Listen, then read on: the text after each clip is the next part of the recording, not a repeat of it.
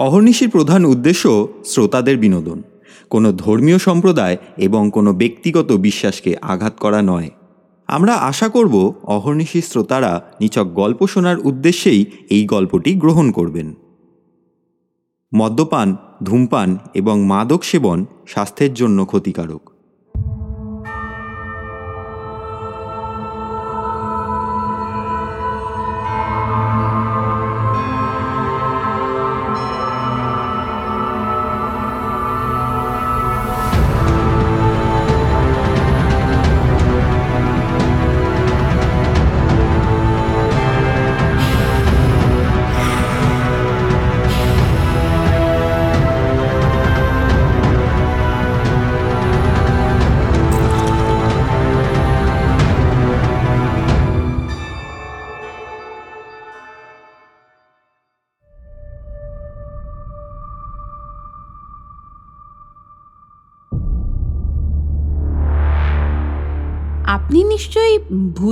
বিশ্বাস করেন না।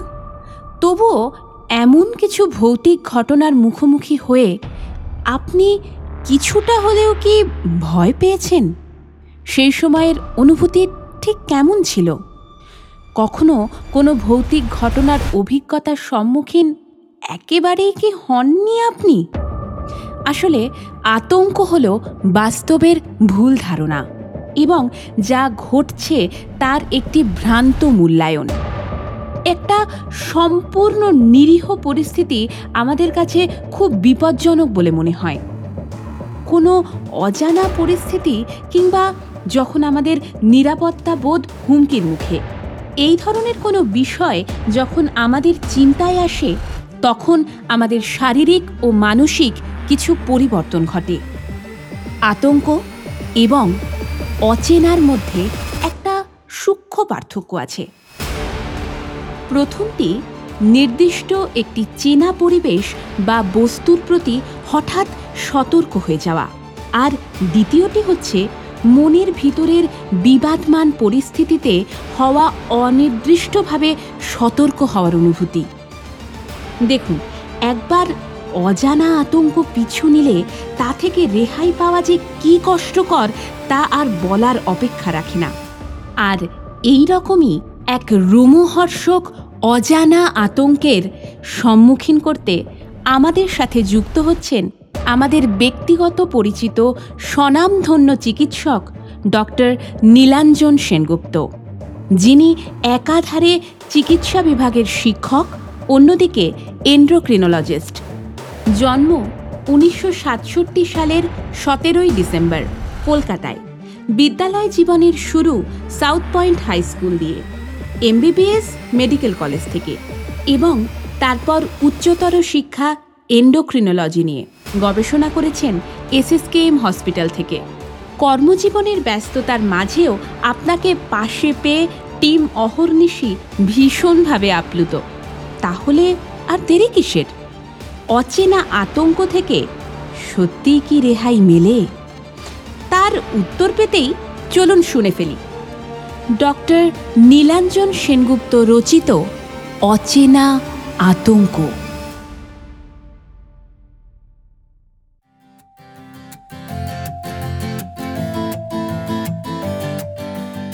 কাল শনিবার চোদ্দই মার্চ দু হাজার পনেরো।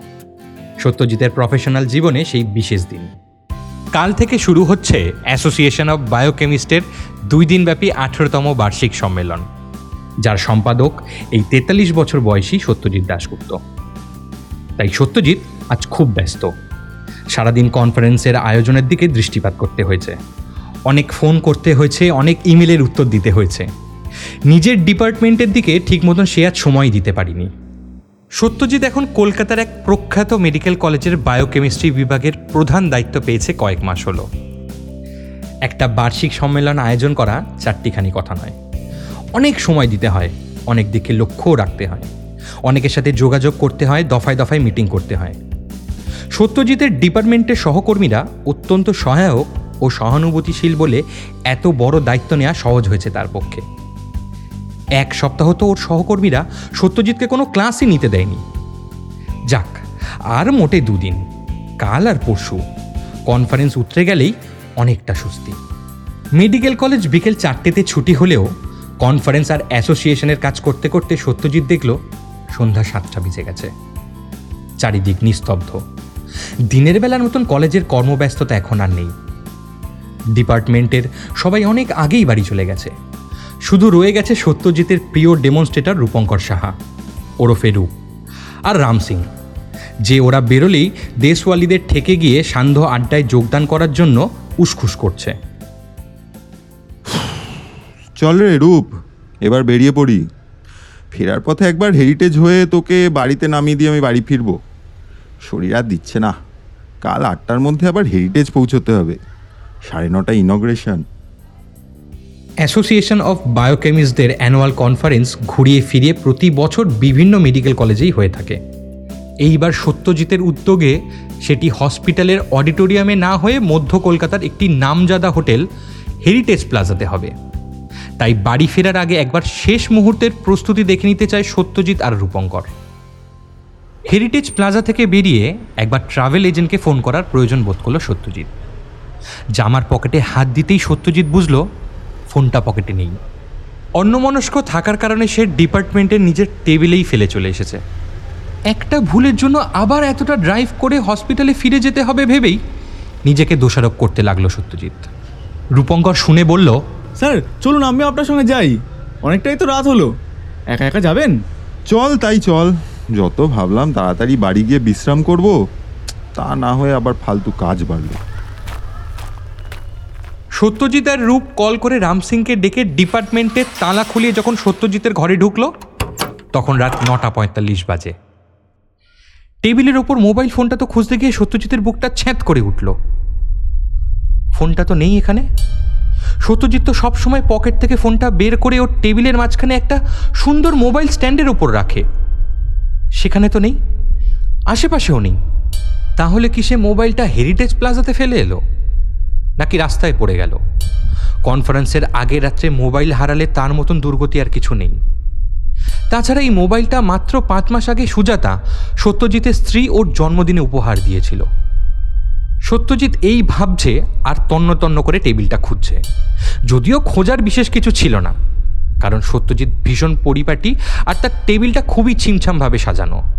হঠাৎ রূপঙ্কর বলল স্যার এই তো এই তো আপনার ফোন। প্রিয় ফোনটা টেবিলের নিচে পড়ে আছে দেখে সত্যজিৎ বলল ওখানে কি করে গেল? যা গিয়ে পাওয়া গেছে। আমি তো ভাবলাম চুরি হয়ে গেল বোধহয়। চল অনেক রাত হলো। সরি রে তোকে অনেকক্ষণ আটকে রাখলাম। রাম সিং, তালা দিয়ে দাও। জি, সবজি। রূপঙ্কর আর সত্যজিৎ আবার বাড়ির পথে রওনা হলো। সত্যজিৎ দ্বিতীয় ধাক্কাটা খেলো ট্রাভেল এজেন্টকে ফোন করার সময়। ফোনে একদম চার্জ নেই। ফোনটা সুইচ অন হচ্ছে না। আরে, ফোনটা তো একদম নতুন। খুব যত্ন সহকারে ব্যবহার করে সত্যজিৎ। তার উপর অযথা ইন্টারনেটও ব্যবহার করে না সে। তাই একবার ফুল চার্জ দিলে দেড় থেকে দুদিন চলে। ওর স্পষ্ট মনে আছে আজ সকালে বেরোনোর আগে ফুল চার্জ করে বেরিয়েছিল। বাড়ি ফিরে সুজাতাকে জিজ্ঞাসা করলে সুজাতা বলল হ্যাঁ আজই তো সকালে চার্জ করে বেরোলে। বেরোনোর আগেই আমি তো ফোনটা চার্জ থেকে খুলে তোমাকে দিলাম। হয়তো আজ তোমার ফোনটা বেশি ইউজ হয়েছে তাই চার্জ শেষ হয়ে গেছে। অত চিন্তা করো না। হ্যাঁ তাই হবে হয়তো। সত্যজিৎ ওয়ার্কহলিক। উদয়স্ত সে কাজ করতে ভালোবাসে। কিন্তু রাত্রিবেলায় ছয় থেকে সাত ঘণ্টা নিরবিচ্ছিন্ন ঘুম তার চাই। তাই ডাক্তার হওয়া সত্ত্বেও রোজ রাতে শোয়ার সময় সত্যজিৎ ও সুজাতা নিজেদের মোবাইল ফোনটা সুইচ অফ করে ঘুমায়। এটা যেন ওদের লাক্সারি। কিন্তু আজে কি হলো? ঠিক রাত আড়াইটের সময় সত্যজিতের ফোনটা বেজে উঠল।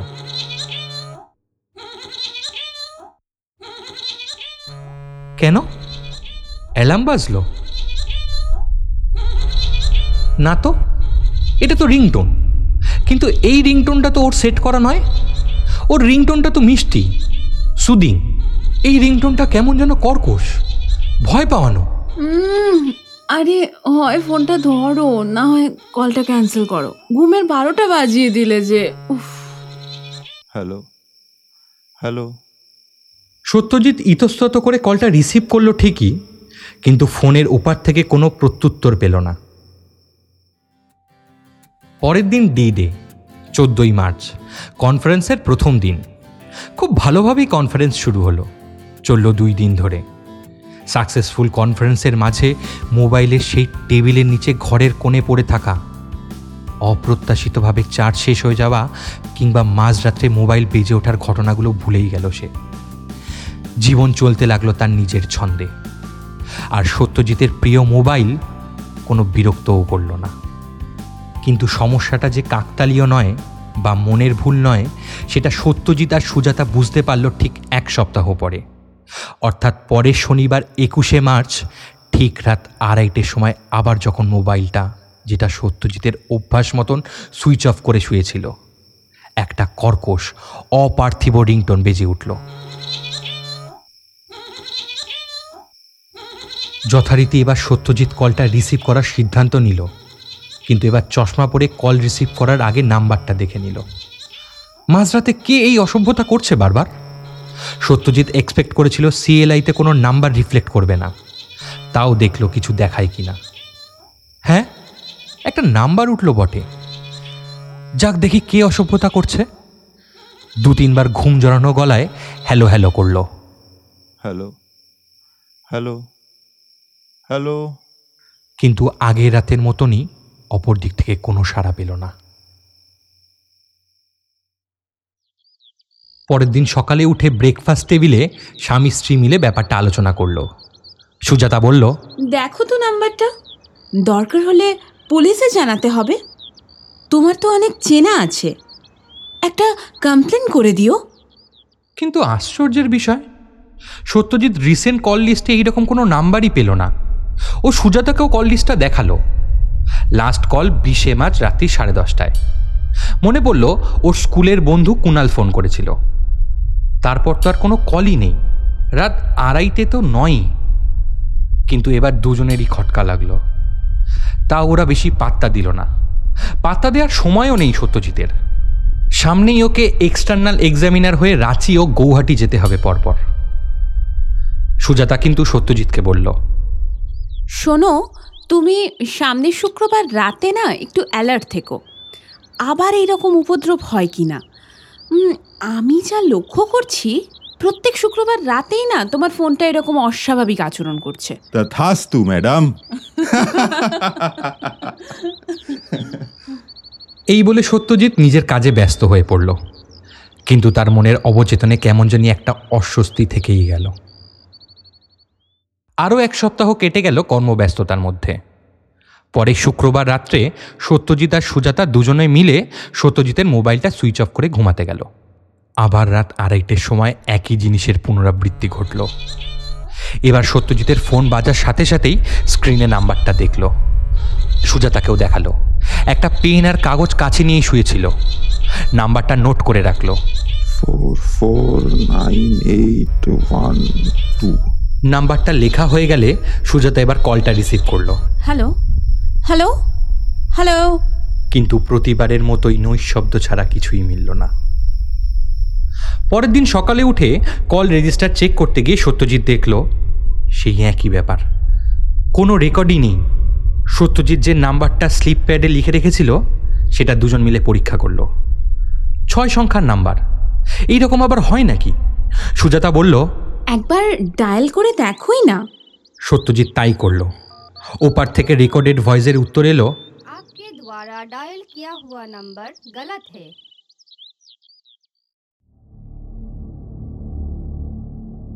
প্রায় তিন সপ্তাহ হয়ে গেছে এতদিন এই অদ্ভুতুরে ঘটনার কথা সত্যজিৎ স্ত্রী ছাড়া আর কাউকে বলেনি একজন যুক্তিবাদী প্রগতিশীল মানুষ হিসাবে সত্যজিতের গর্ব আছে এখন এইসব আজগুবি ঘটনা সবাইকে জানালে লোকে তাকে ভীতু, কুসংস্কারাচ্ছন্ন কিংবা পাগল ভাববে। কিন্তু ব্যাপারটা এতবার ঘটেছে যে সেটাকে সে মনের ভুল বলে সরিয়ে রাখতে আর পারছে না।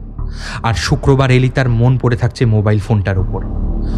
অযথা একটা চাপা উত্তেজনা হচ্ছে। এটা ঠিক নয়। সে কি পাগল হয়ে যাবে?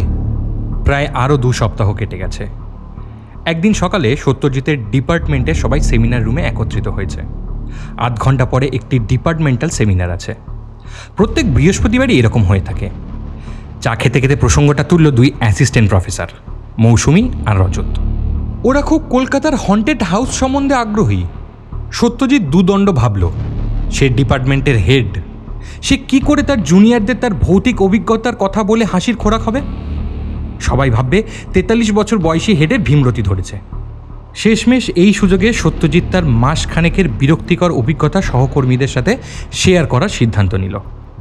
রিয়াকশন নানা রকম হলো। মৌসুমি আর রজত তো সব শুনে ভীষণ এক্সাইটেড হয়ে পড়ল। সব থেকে বয়োজ্যেষ্ঠ প্রদীপদা বললেন, সত্যজিৎ, তুমি দু চার দিন ছুটি নাও। বোঝাই যাচ্ছে অত্যাধিক কাজের চাপের জন্য তোমার মনের ওপর চাপ পড়ছে। আমরা সবাই আছি, চালিয়ে নেব। সত্যজিতের সমবয়সী অনন্ত বলল তুই হরার স্টোরি পড়া আর হরার মুভি দেখা বন্ধ কর। ব্যাপারটা আর বেশি গড়ালো না। যে যার মতন ইন্টারপ্রিটেশন আর উপদেশ দিয়ে সেই দিনের সেমিনারে মনোনিবেশ করল। দুদিন পর, অর্থাৎ শনিবার, তখন বাজে দুপুর দেড়টা। ডিপার্টমেন্ট প্রায় ফাঁকা। সত্যজিৎ এবার বেরোবে। শনিবার হাফ ছুটি হওয়ার জন্য দুপুরে বাড়ি গিয়ে সে সুজাতার সঙ্গে লাঞ্চ করে। এর মধ্যে গতকাল রাতে সেই ভৌতিক ব্যাপারটা একইভাবে ঘটেছে। সত্যজিতের আর কিছু করার নেই। নিজের মনকে বুঝিয়েই ভয় পাওয়ার থেকে ইগনোর করাই ভালো। সত্যজিৎ যেই উঠতে যাবে, সেই সময় ঘরে ঢুকলো গণেশদা। এই ডিপার্টমেন্টে সব থেকে পুরনো স্টাফ গণেশদার মতন জিডিএ খুব কমই হয়। ঘর ঝাড়পোছ করা, পিয়নের কাজ করা, রোজ সকালে চা করা, বিস্কিট সহকারে সবাইকে সার্ভ করা। গণেশদা একদিন না এলে ওরা সবাই চোখে অন্ধকার দেখে।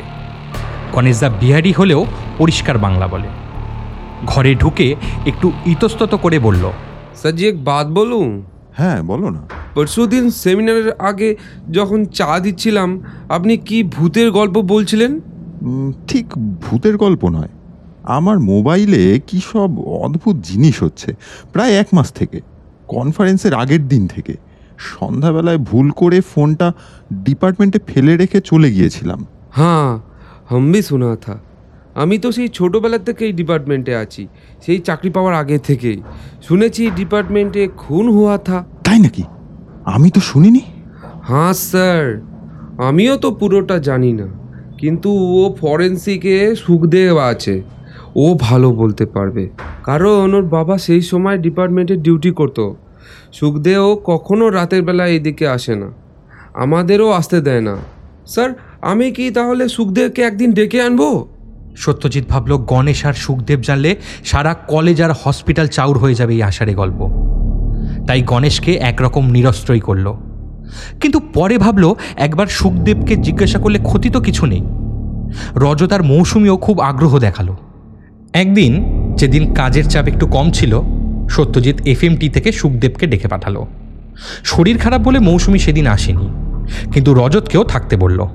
সুখদেব এসে বলল স্যার, আমার तक पंद्रह পনেরো বছর हमार बाबा डिपार्टमेंटे ডিপার্টমেন্টের সুইপারের কাজ और আর ওরা তখন मिनल्स क्वार्टर ही था और एक दिन एक बाहर का आदमी यहाँ पे गोली खाया था वो हॉस्पिटल में ही रात को मर गए थे खूनी भी बाहर का ही था मगर कभी पकड़ा नहीं गया वो एफ़ एस एम का हेड सर है ना वो ही छानबीन कर रहे थे हमार बाबा फॉरेंसिक में भी काम कर चुके थे তাই বাবাই ভালো বলতে পারবে। ওরা তখন থেকেই ম্যানুয়াল স্কোয়ার্টারেই থাকে। তোমার বাবা এখানে আছেন? না উনি তো দেশে আছেন। পঁচাশি বছর বয়স। আপ চাহে তো উসে ফোন পে বাত কর সকতে হ্যাঁ। রজত বলল স্যার বলছি যে সুখদেবের বাবার সঙ্গে একবার কথা বলে দেখুন না। ক্ষতি তো নেই। না না ওসব আমি কিছু পারব না। তাহলে আমি একবার ফোন করি। ওই তোর পারমিশন? হ্যাঁ সে করতে হয় করো। সুখদেবের পঁচাশি বছরের বৃদ্ধ বাবার সঙ্গে কথা বলে জানা গেল যে, বছর পঁয়ত্রিশ আগে এই বায়োকেমিস্ট্রির বিল্ডিংয়ের দোতলায়, যেখানে এখন সত্যজিৎ রজতদের সব কর্মকাণ্ড, সেখানে একজন খুন হয়েছিল। যা নিয়ে কলেজে অনেক তোলপাড় হয়েছিল। কিন্তু খুনের কিনারাও হয়নি আর খুনিও ধরা পড়েনি। পুলিশ তো যা করার করেই ছিল, কিন্তু কলেজের তরফ থেকে ফরেন্সিকের হেড স্যার রাজেনবাবু, অর্থাৎ রাজেন্দ্রনাথ বসু ছানবিন করেছিলেন। রজত বলল এফএমটিতে আমার অনেক বন্ধু আছে। আমি খোঁজ নেব স্যার। আপনাকে কিচ্ছু ভাবতে হবে না। রজত খুব কাজের ছেলে। দুদিনের মধ্যে অধ্যাপক রাজেন্দ্রনাথ বসুর ডিটেলস জোগাড় করে ফেলল। তার অনেক বয়স হয়েছে। চোখেও কম দেখেন। একটা স্ট্রোকও হয়ে গেছে। তাও রজত দমবার পাত্র নয়। সত্যজিৎকে বলল উনি তো সোনারপুরেই থাকেন। কোনো এক শনিবার কলেজ থেকে ফিরে আমি আর আপনি না হয় দেখা করে আসব। উনি যদি কিছু আলোকপাত করতে পারেন। খুব ইচ্ছা না থাকলেও শেষমেশ সত্যজিৎ রাজি হলো যেতে। আর এক শনিবার দিন বিকেলবেলায় ওরা দুজনে ডক্টর বাসুর সোনারপুরের বাড়িতে গিয়ে উপস্থিত হলো। সত্যজিৎ অবশ্য খুব আশাবাদী ছিল না। বুড়োর বয়স হয়েছে স্ট্রোকও হয়ে গেছে। তার উপর প্রায় চার দশক কেটে গেছে। কিন্তু প্রফেসর বাসুর সঙ্গে দেখা করাটা বিফলে গেল না। উনি বললেন, দেখো বাবা, এতদিন হয়ে গেছে। আমার কি আর সব কথা মনে আছে? তবে এটা বলতে পারি, আমাকে ওই প্রশান্ত কর্মকারের খুনের তদন্ত কমিটির প্রধান করে রিপোর্ট দিতে বলা হয়েছিল। রিপোর্ট অবশ্য আমি দিয়েও ছিলাম। আমি তো তখন এফএসএম এর হেড। অনেক কাজ। আমাকে রিপোর্ট লিখতে সাহায্য করেছিল কৌশিক দত্ত, তখন ডেমনস্ট্রেটর এখন বোধহয় নর্থ বেঙ্গলের প্রফেসর অ্যান্ড হেড ওর কাছে গেলে বেশি ভালো জানতে পারবে। আর দাঁড়াও, একটা ফাইল তোমাদের দিই। এই ফাইলটা সযত্নে রাখা আছে। ভেবেছিলাম এই চাঞ্চল্যকর ঘটনাটা নিয়ে একটা পেপার লিখব হেডের অগোচরে টিচারদের অজান্তে তখনকার দিনে হসপিটালে কীরকম অরাজকতা হতো, কীরকম অসামাজিক কাজ চলতো, কিন্তু তার কোনোদিনও পাবলিশ করা হয়ে ওঠেনি। এখানে প্রশান্ত কর্মকারের মৃত্যুর সব ডিটেলস তোমরা পাবে। এরপর সত্যজিৎকে আর কিছু করতে হলো না। অতি উৎসাহী রজতের সঙ্গে মৌসুমি নর্থ বেঙ্গলের প্রফেসর কৌশিক দত্তের সঙ্গে যোগাযোগ করে আর রাজেনবাবুর দেওয়া ফাইল ঘেটে চৌত্রিশ বছর আগের এক তেরোই মার্চ শুক্রবারের সম্ভাব্য ঘটনা রিকনস্ট্রাক্ট করল। আর তার থেকেই সত্যজিতের মোবাইলের সাপ্তাহিক অদ্ভুত আচরণের কারণ বেরিয়ে এলো। সময়টা আশির দশকের প্রথম দিকের। এই কলেজের বায়োকেমিস্ট্রির বিভাগের ক্লার্ক নির্মাল্য সরকার। তখন বয়স চল্লিশ ছুঁই ছুঁই। সরকারি চাকরি ছাড়াও আরও গোটা দুই দু নম্বরই ব্যবসা ছিল, যেটা ডিপার্টমেন্টের কেউ জানতো না। সঙ্গে ছিল মদ ও জুয়ার নেশাও। কাছড়াপাড়ায় বাড়ি ছিল বলে হেড স্যারের কাছ থেকে স্পেশাল পারমিশন নিয়ে ডিপার্টমেন্টের একটা চাবি নিজের কাছে রেখে দিয়েছিল। কখনো ট্রেনের গণ্ডগোল কিংবা পথ অবরোধ ইত্যাদি থাকলে এই ডিপার্টমেন্টেই রাতে থেকে যেত। কিন্তু সেটা যে রোজ সন্ধেবেলায় জুয়া ও মদের আড্ডা বসানোর জন্য, সেটা ইনভেস্টিগেশনের আগে অবধি কেউ বুঝতে পারিনি। এই নির্মাল্য সরকারের এক গ্লাসের বন্ধু ছিল দক্ষিণ কলকাতার বন্দেল রোডবাসী লোহার ব্যবসায়ী প্রশান্ত কর্মকার। সেও যে খুব সোজা পথে ব্যবসা করত তা নয়। উচ্ছৃঙ্খল স্বভাবের জন্য বাজারে তার অনেক দেনা ছিল। পারিবারিক শান্তিও খুব একটা ছিল না। সন্ধে ছটার পর কলেজ যখন নিস্তব্ধ, সব ডিপার্টমেন্টগুলোতে তালা পড়ে গেছে, তখন নির্মাল্য প্রশান্ত আরও দুই চার বন্ধু মিলে বায়োকেমিস্ট্রি ডিপার্টমেন্টের ঘর খুলে মদের বোতল নিয়ে বসে পড়ত। সাধারণত রাত দশটা এগারোটার বেশি তাস বা আড্ডা চলতো না, কারণ নির্মাল্যকে সব কিছু গুছিয়ে রেখে বেরোতে হতো, যাতে সকালে স্যাররা কিছু টের না পায়। একদিন প্রশান্ত এসে নির্মাল্যকে জানালো তার জীবন বিপন্ন। তার বিজনেস পার্টনার রতন হালদার তাকে খুন করার হুমকি দিয়েছে। প্রশান্তর সব কথা নির্মাল্য মন দিয়ে শুনল। তাকে মনে সাহসও জোগালো। কিন্তু নির্মাল্য জানত দোষটা মূলত প্রশান্তরই, কারণ সে অন্যকে ঠকাতে ও ব্ল্যাকমেল করতে ছিল সিদ্ধহস্ত। যাবতীয় নথিপত্র ঘেটে রজত বুঝতে পারল, সেই ঘটনাবহুল দিনটি ছিল শুক্রবার তেরোই মার্চ উনিশশো একাশি। খেয়াল করল সত্যজিৎ স্যারের মোবাইলে ভূতের উপদ্রব শুরু হয়েছিল কোনো এক শুক্রবার তেরোই মার্চ, তার ঠিক চৌত্রিশ বছর পরে। সেই ঘটনাবহুল শুক্রবার তেরোই মার্চ, উনিশশো একাশি।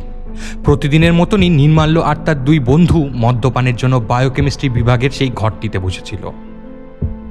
সাতটা বেজে গেল। এখনও তো প্রশান্ত এলো না। বলল তাদের মধ্যেই একজন। নির্মাল্য বলল আসবে আসবে। দেখছিস না বৃষ্টি হচ্ছে? হয়তো আটকে গেছে। এই বলে ওরা গল্প গুজবে মশগুল হয়ে পড়ল। আটটা নাগাদ হঠাৎ কাঠের সিঁড়িতে ধপধপ দু তিনটে পায়ের শব্দ শুনতে পেল। নির্মাল্য বলল, ওই যে প্রশান্ত এলো বলে। এমন সময় অকস্মাৎ একটা গুলি চলার আওয়াজে সবাই চমকে উঠল। আর ঘর থেকে বেরিয়ে দেখল, সিঁড়িতে প্রশান্ত পড়ে আছে। তার পিঠে গুলি লেগেছে। বোঝাই গেল কেউ পেছন দিক থেকে প্রশান্তকে গুলি করে চম্পট দিয়েছে। নির্মাল্যদের চিৎকারে হাসপাতালের গ্রুপ ডির কর্মীরা সবাই জড়ো হলো।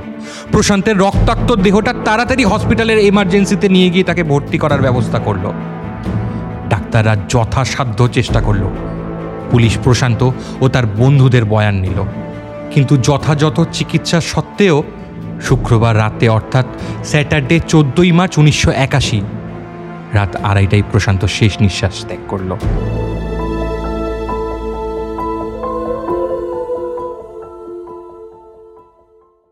এরপর পুলিশ ইনভেস্টিগেশনের সঙ্গে সঙ্গে কলেজে এনকোয়ারি কমিটি গঠিত হলো, যার পুরোভাগে ছিলেন অধ্যাপক রাজেন্দ্রনাথ বসু।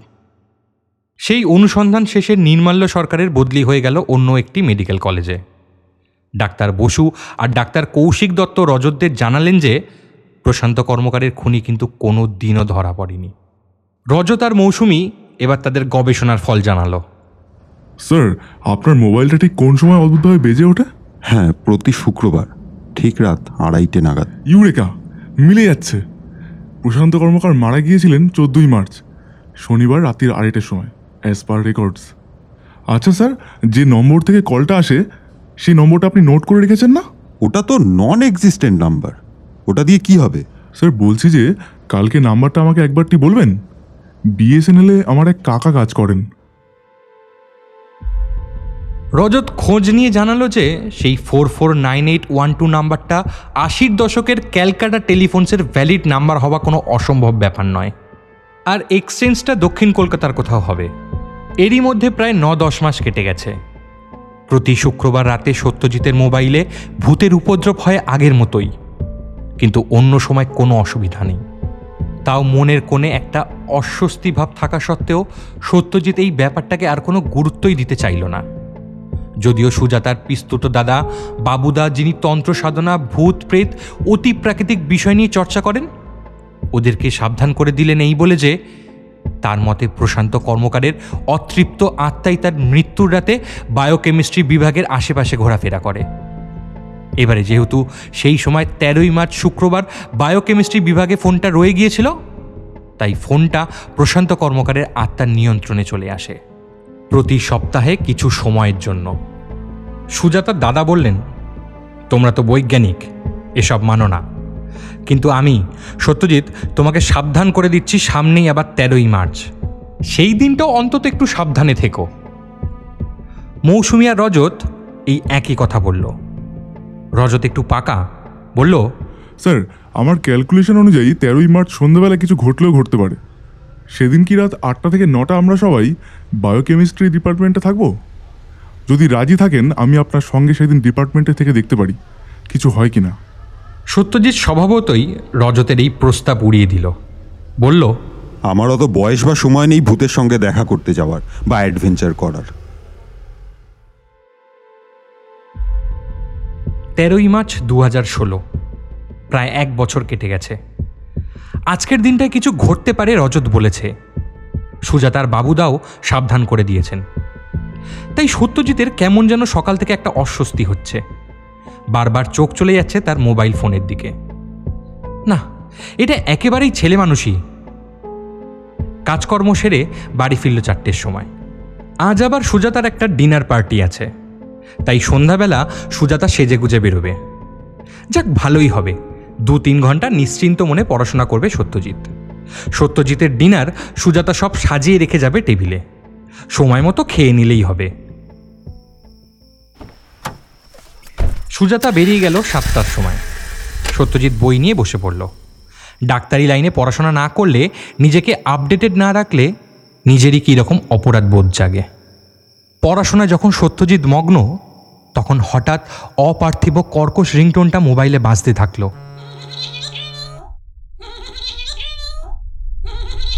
এই রিংটোনটা তো ওর চেনা। এটা সেই রিংটোন যা ওরা এই এক বছর ধরে প্রতি শুক্রবার রাতে শুনে অভ্যস্ত। টাইম আর কলিং নাম্বার দেখল। স্ক্রিনে রাত্রির আটটা তিন। আর সেই অপার্থিব non existent four four nine eight one two. কলটা অ্যাকসেপ্ট করে ফোনটা কানে দিল সত্যজিৎ। দুবার হ্যালো হ্যালো বলল। হ্যালো হ্যালো তারপর আর কিছু মনে নেই। রাত দশটা। সুজাতা ফিরেছে ডিনার পার্টি সেরে। কলিং বেল বাজাচ্ছে কিন্তু সত্যজিৎ দরজা খোলে না কেন? সুজাতা সবসময় বেরোনোর সময় ফ্ল্যাটের ডুপ্লিকেট চাবিটা নিয়ে বেরোয়। সেই চাবি দিয়ে ফ্ল্যাটে ঢুকে দেখল সত্যজিৎ বইয়ের ওপর হুমড়ি খেয়ে পড়ে আছে। অচেতন মুখ থেকে লালা গড়াচ্ছে সারা শরীর ঘামে ভিজে গেছে মনে হয় কনভালশন হয়েছে। কিন্তু সত্যজিতের তো সেরকম কোনো অসুখ ছিল না? সুজাতা ভয় পেয়ে পাশের ফ্ল্যাটে শিবুদা আর বৌদিকে ডেকে আনলো। ওরা সবাই মিলে চোখে মুখে জল দিয়ে সত্যজিতের জ্ঞান ফিরিয়ে আনলো। ওমা এ কি হলো? সত্যজিৎ দা কি ও হয়েছে সত্যজিৎ দা ওঠো ওঠো ওঠো। আরে কি এই হলো? জল নিয়ে এসো না জল নিয়ে একটু এসো। জল দাও জল দাও একটু জল দাও। কি কি হয়েছে তোমার? কি করে হলো? আরে কথা বলছো না কেন? ডিনার করনি? শরীর খারাপ লাগছে। কি গো কথা বলবে তো? ডক্টর সেনকে খবর দাও না। অনেকগুলো প্রশ্ন সুজাতা এক নিঃশ্বাসে করে ফেলল। কি যে করো? শরীর অসুস্থ লাগলে আমাকে একটা ফোন কেন করনি? আমি তাহলে আগেই চলে আসতাম। এই কথাটা বলেই সত্যজিতের মোবাইলের দিকে চোখ গেল সুজাতার। ফোনটা তো সোফার উপরে আছে সত্যজিতের পাশে কিন্তু স্ক্রিনটা এরকম চৌচির হলো কি করে? পড়ে গিয়েছিল কি? সত্যজিৎ এতক্ষণে একটু সম্বিত ফিরে পেয়েছে। পাশের বাড়ির বৌদি আধ গ্লাস জল এনে দিল। কয়েক সিপ সে খেলো। ওর গলা শুকিয়ে কাঠ হয়ে গেছে। স্বর বেরোচ্ছে না। এরম করছ কেন? ডাক্তার ডাকবো।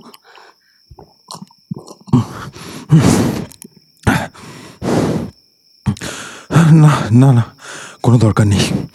এখন আমি ঠিক আছি। খালি একটু খালি একটু দুর্বল। সুজাতা দেখল সুঠাম চেহারা সত্যজিৎকে যেন খুব কাহিল লাগছে। তার চোখে মুখে ভয়ের ছাপ, অজানা আতঙ্কের অভিব্যক্তি। পুরোপুরি ধাতস্থ হতে সত্যজিতের আরও কয়েক মিনিট লাগল।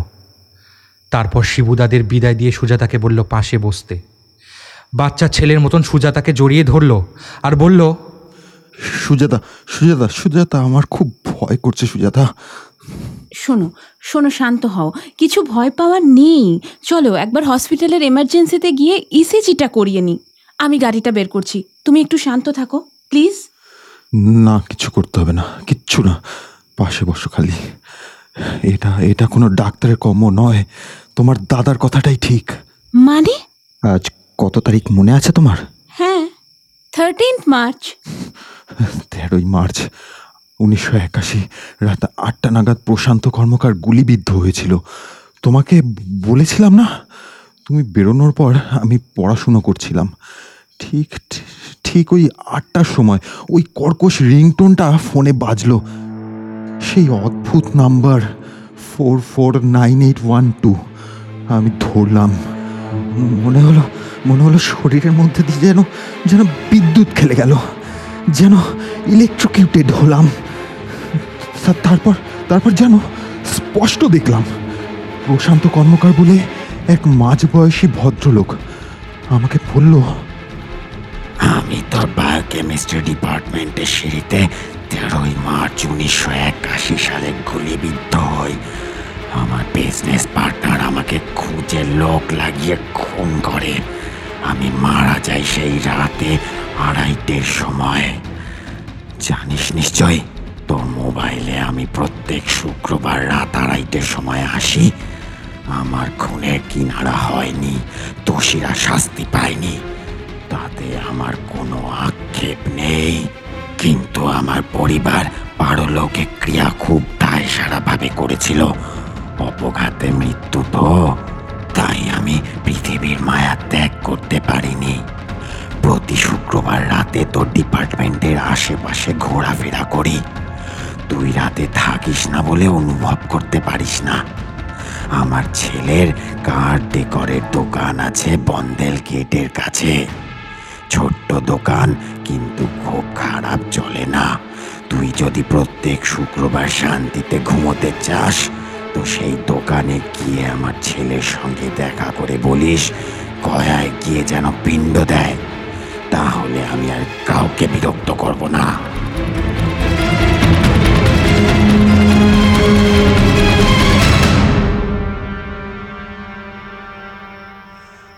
সুজাতা তোমাকে এটা বলতে পেরে খুব হালকা লাগছে এখন। চলো খেয়ে নি। যদিও খাওয়ার খুব একটা ইচ্ছে নেই আমার। ডিপার্টমেন্টে গিয়ে সত্যজিৎ তার এক্সপিরিয়েন্স পাঁচ কান করল না। কিন্তু রজতকে না বললেই নয়। সব শুনে রজত বলল আমিও খোঁজ নিয়েছিলাম। জিডিএ সুইপাররা নাকি বলা বলি করে এই বাড়িতে ভূত আছে। সন্ধ্যের পর কেউ এদিকে আসতেও চায় না। কিন্তু আমরা কি ভাববো? সেই জন্য তারাও আমাদের কোনোদিনও কিছু বলেনি। স্যার আপনার মোবাইলের স্ক্রিনটা তো ফেটে চৌচির। উড়ে গেছিল নাকি?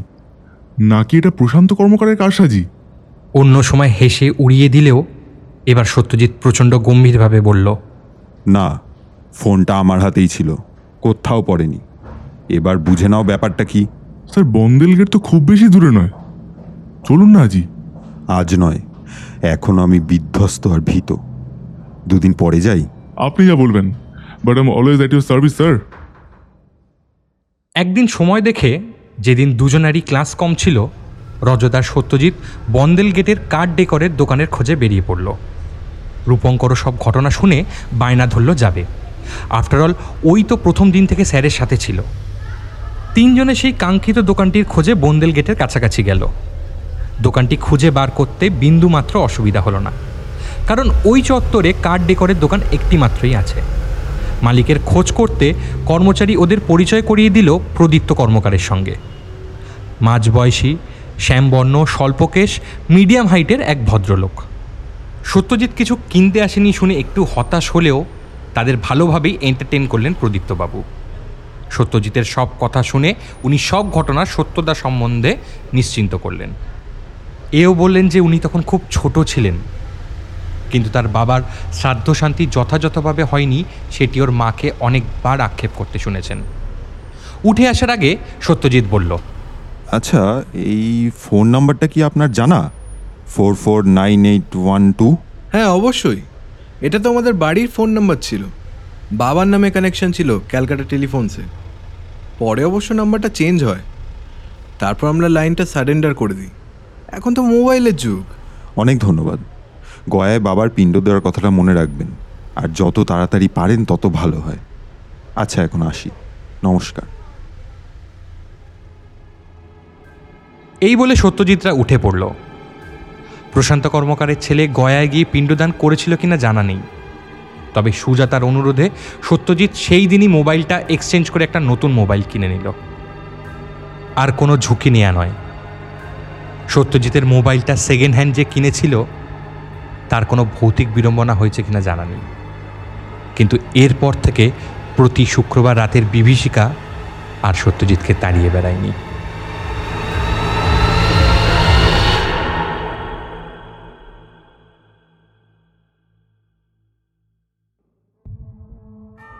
আজকে আপনারা শুনলেন ডক্টর নীলাঞ্জন সেনগুপ্তের লেখা অচেনা আতঙ্ক। এই উপন্যাসের সব চরিত্র কাল্পনিক। বাস্তবের কোনো ঘটনা বা চরিত্রের সঙ্গে সাদৃশ্য নিতান্তই কাকতালীয় এবং অনিচ্ছাকৃত। গল্প পাঠে সুরজিৎ, সত্যজিতের চরিত্রে অভিজিৎ, সুজাতা, আমি রুমেলা, রজত এবং মিস্টার বাসুর চরিত্রে সৌমেন, প্রশান্ত অর্থাৎ ভূতের ভূমিকায় অভিজিৎ এবং বিশেষ ভূমিকায় সোমা এবং অর্ণব। তাহলে আর দেরি না করে আমাদের চ্যানেলটি সাবস্ক্রাইব করুন আর বেল আইকনটি প্রেস করতে কিন্তু একদম ভুলবেন না। দেখা হচ্ছে পরবর্তী কোনো গল্পে। নমস্কার বন্ধুরা। আমাদের কথা মতো আমরা চলে এসেছি আমাদের পাঠ করা তারানাথ তান্ত্রিকের গল্পটি থেকে কয়েকটি প্রশ্ন নিয়ে। দুজনকে আমরা নির্বাচন করে নেব লাকি ড্রয়ের মাধ্যমে। আর এই দুজনের ছবি আমরা আমাদের ইউটিউব চ্যানেল থেকে সর্বসম্মুখে আনব। তাহলে আর দেরি না করে ঝটপট প্রশ্নের উত্তর দিয়ে দিন। আজকের প্রথম প্রশ্ন তারানাথ তান্ত্রিক হাত দেখতে কত টাকা নিতেন? আর দ্বিতীয় প্রশ্ন তারানাথ তান্ত্রিক পাগলির কাছে কি কি খেতে চেয়েছিলেন? আপনার উত্তরটি ছবি সমেত মেসেজ করুন আমাদের ফেসবুক পেজে পেজের লিঙ্ক পেয়ে যাবেন আমাদের ভিডিও ডেসক্রিপশনে